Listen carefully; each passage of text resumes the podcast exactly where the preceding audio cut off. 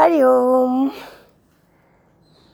आज फिर भगवान जी के निकले हुए उत्तम मूल्यवान, अमूल्य वचन है। जब आप मर जाएँगे तो आपका घर नहीं रोएगा। लेकिन आपका घर जल जाए तो आप रोएँगे। मालिक कौन है? आपका हीरा खो जाए तो हीरा आपको ज़रा भी चिंता नहीं करेगा। हीरा सोचेगा ही नहीं कि आप कहाँ खो गए। आप जैसे बहुत लोग आए और खो गए, हमारे जैसे वो सोचते थे कि हम मालिक हैं। मालिक मुश्किल में पड़ता है। वो जिन चीज़ों को हम सोचते थे कि हम मालिक हैं, वे हमारी मालिक हो गई हैं। मालकियत वहम है, असत्य है।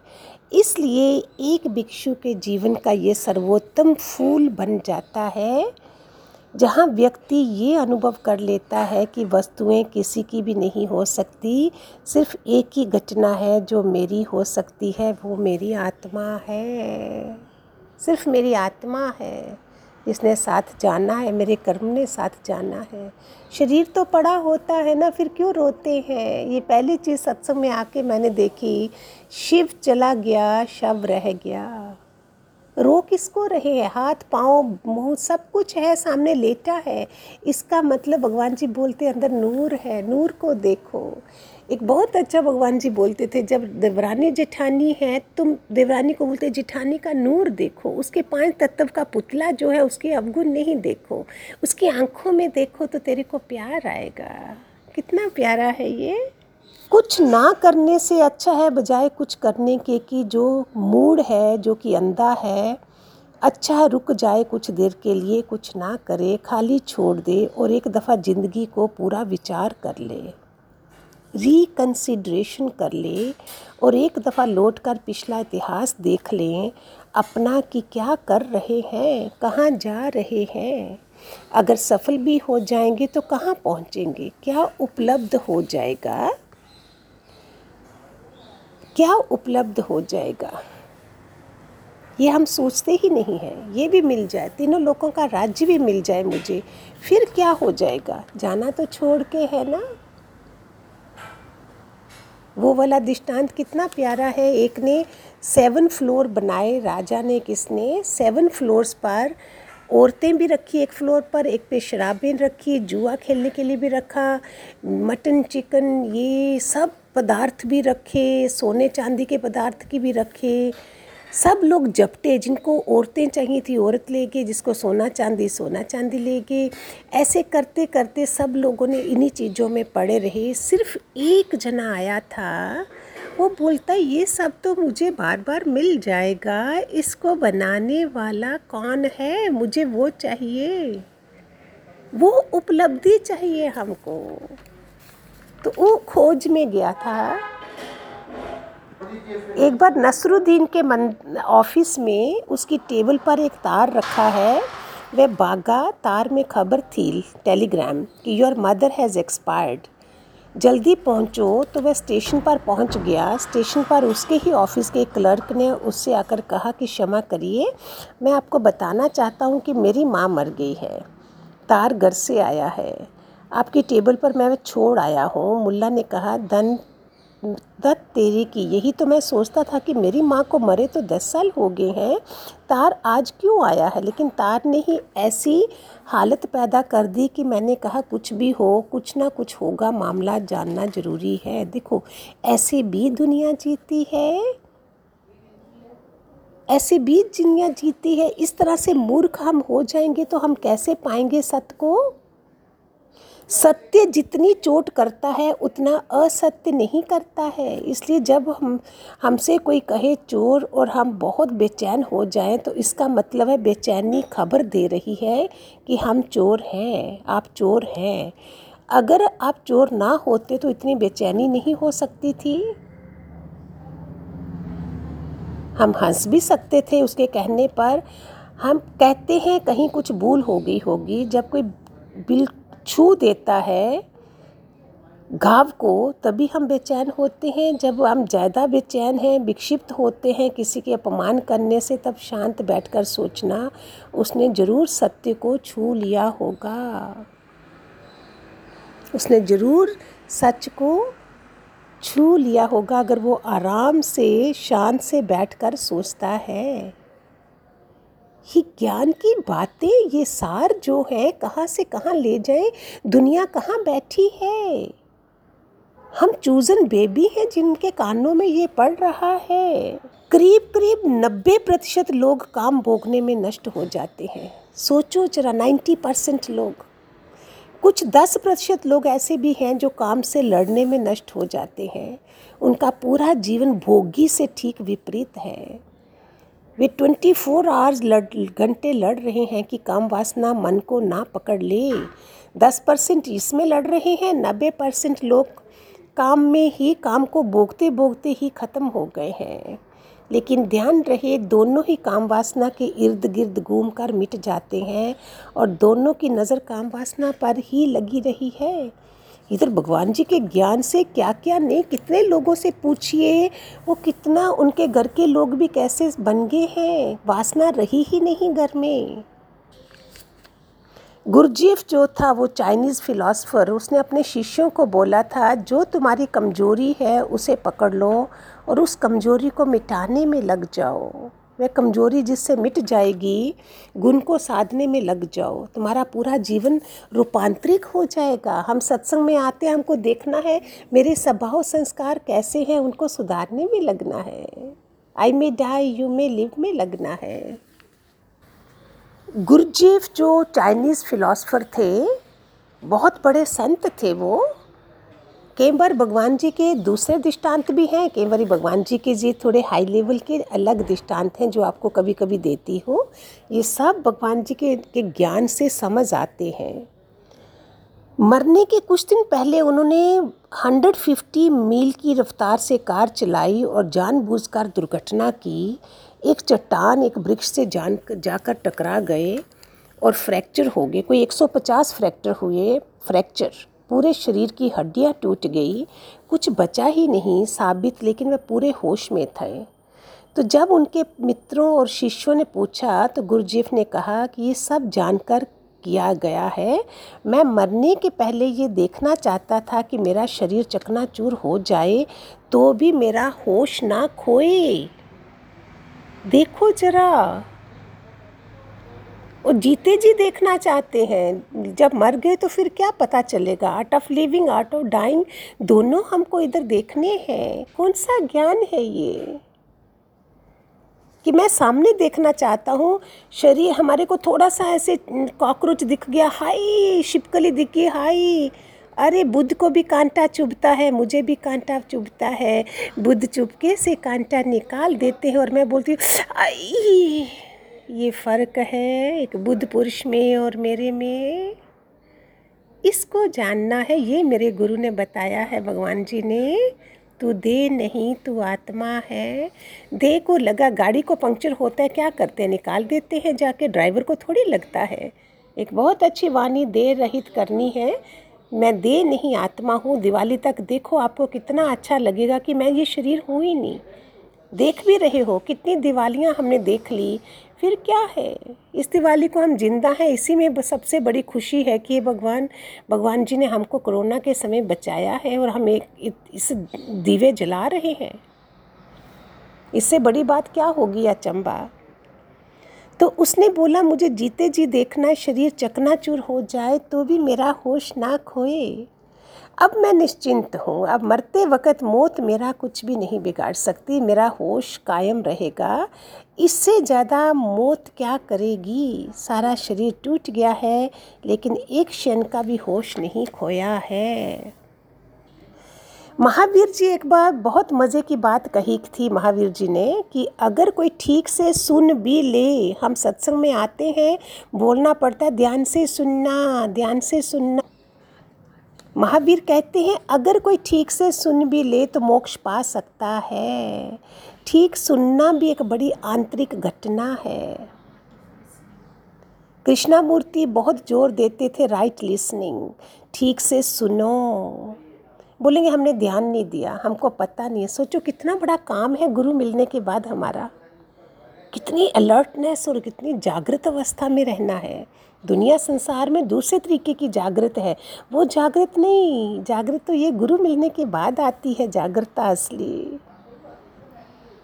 राइट लिसनिंग ठीक से सुनो, पर उनके सामने लोग बैठे हैं जो नोट करते रहते हैं, वे सुनेंगे कैसे?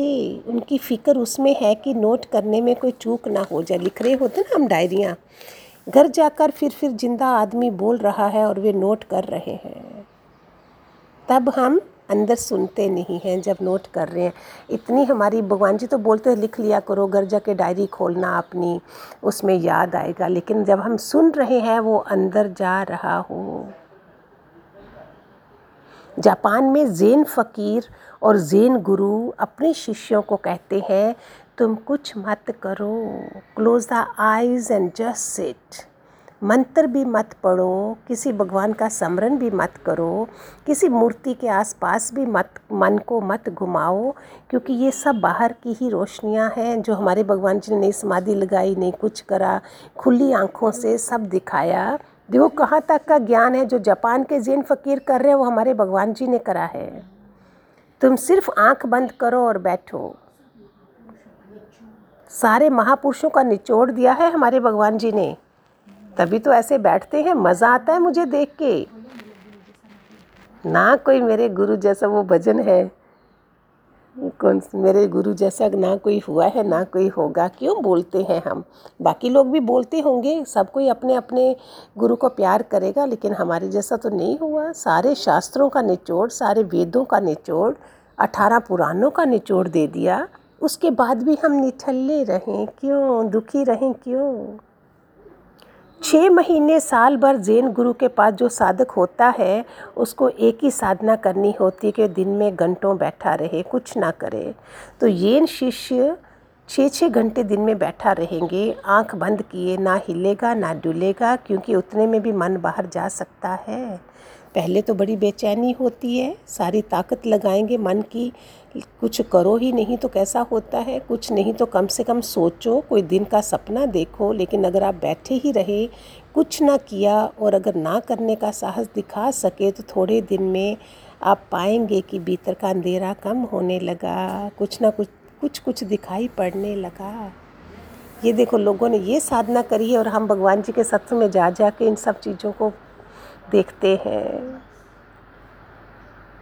आवश्यकता नहीं बांधती है, वासना बांधती है। आवश्यकता का मतलब है शरीर यंत्र है, उसके लिए ज़रूरी है जैसे कार के लिए पेट्रोल और ऑयल ज़रूरी है। ऐसे यंत्र की जो भी ज़रूरत है, उसको पूरा देना ज़रूरी है ना कम ना ज़्यादा जिसकी वासना हट जाती है, वहाँ आवश्यकता रह जाती है। आवश्यकता में कोई पीड़ा नहीं है।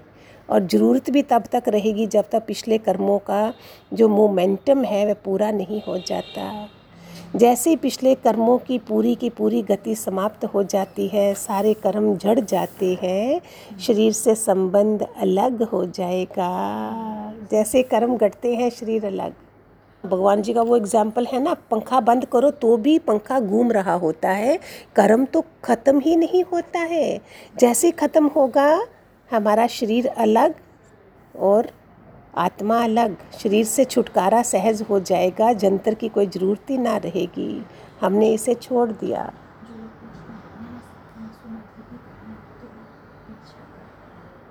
बोलते हैं ना, इतना सत्संग सुना। अभी तक कर्म नहीं हो रहे हैं तो कर्म तो पीछा करेंगे। पंखा बंद है, लेकिन पंख घूम रहे हैं। मैंने कल परसों भी सुनाया था, आपको कर्म गाय और बछड़ा की तरह होता है। किसने वो फॉर, इधर बोला था, इंडिया में सेठ के बेटे को कि इसमें जेल योग है, वो फॉरेन में गया, वहाँ भी उसको जेल हुई थी। कहीं नहीं छुप सकते हैं हम। कितना मज़ा है, कितना मज़ा है इस ज्ञान में। कितने जन्मों के पुण्य कर्म जगे होंगे जब हमें ये सब मिलता है। जीसस ने एक बार कहा, अपने शिष्यों से देखो, पक्षियों की तरफ़ वे कोई संग्रह नहीं करते। देखो, लिली के फूलों की तरफ़ उन्हें कल की कोई चिंता नहीं है। जिस दिन तुम भी पक्षियों की तरह संग्रह नहीं करोगे और फूलों की तरह कल की चिंता से मुक्त हो जाओगे, उस दिन तुम्हारे और परमात्मा के राज्य में कोई भी फासला नहीं होगा।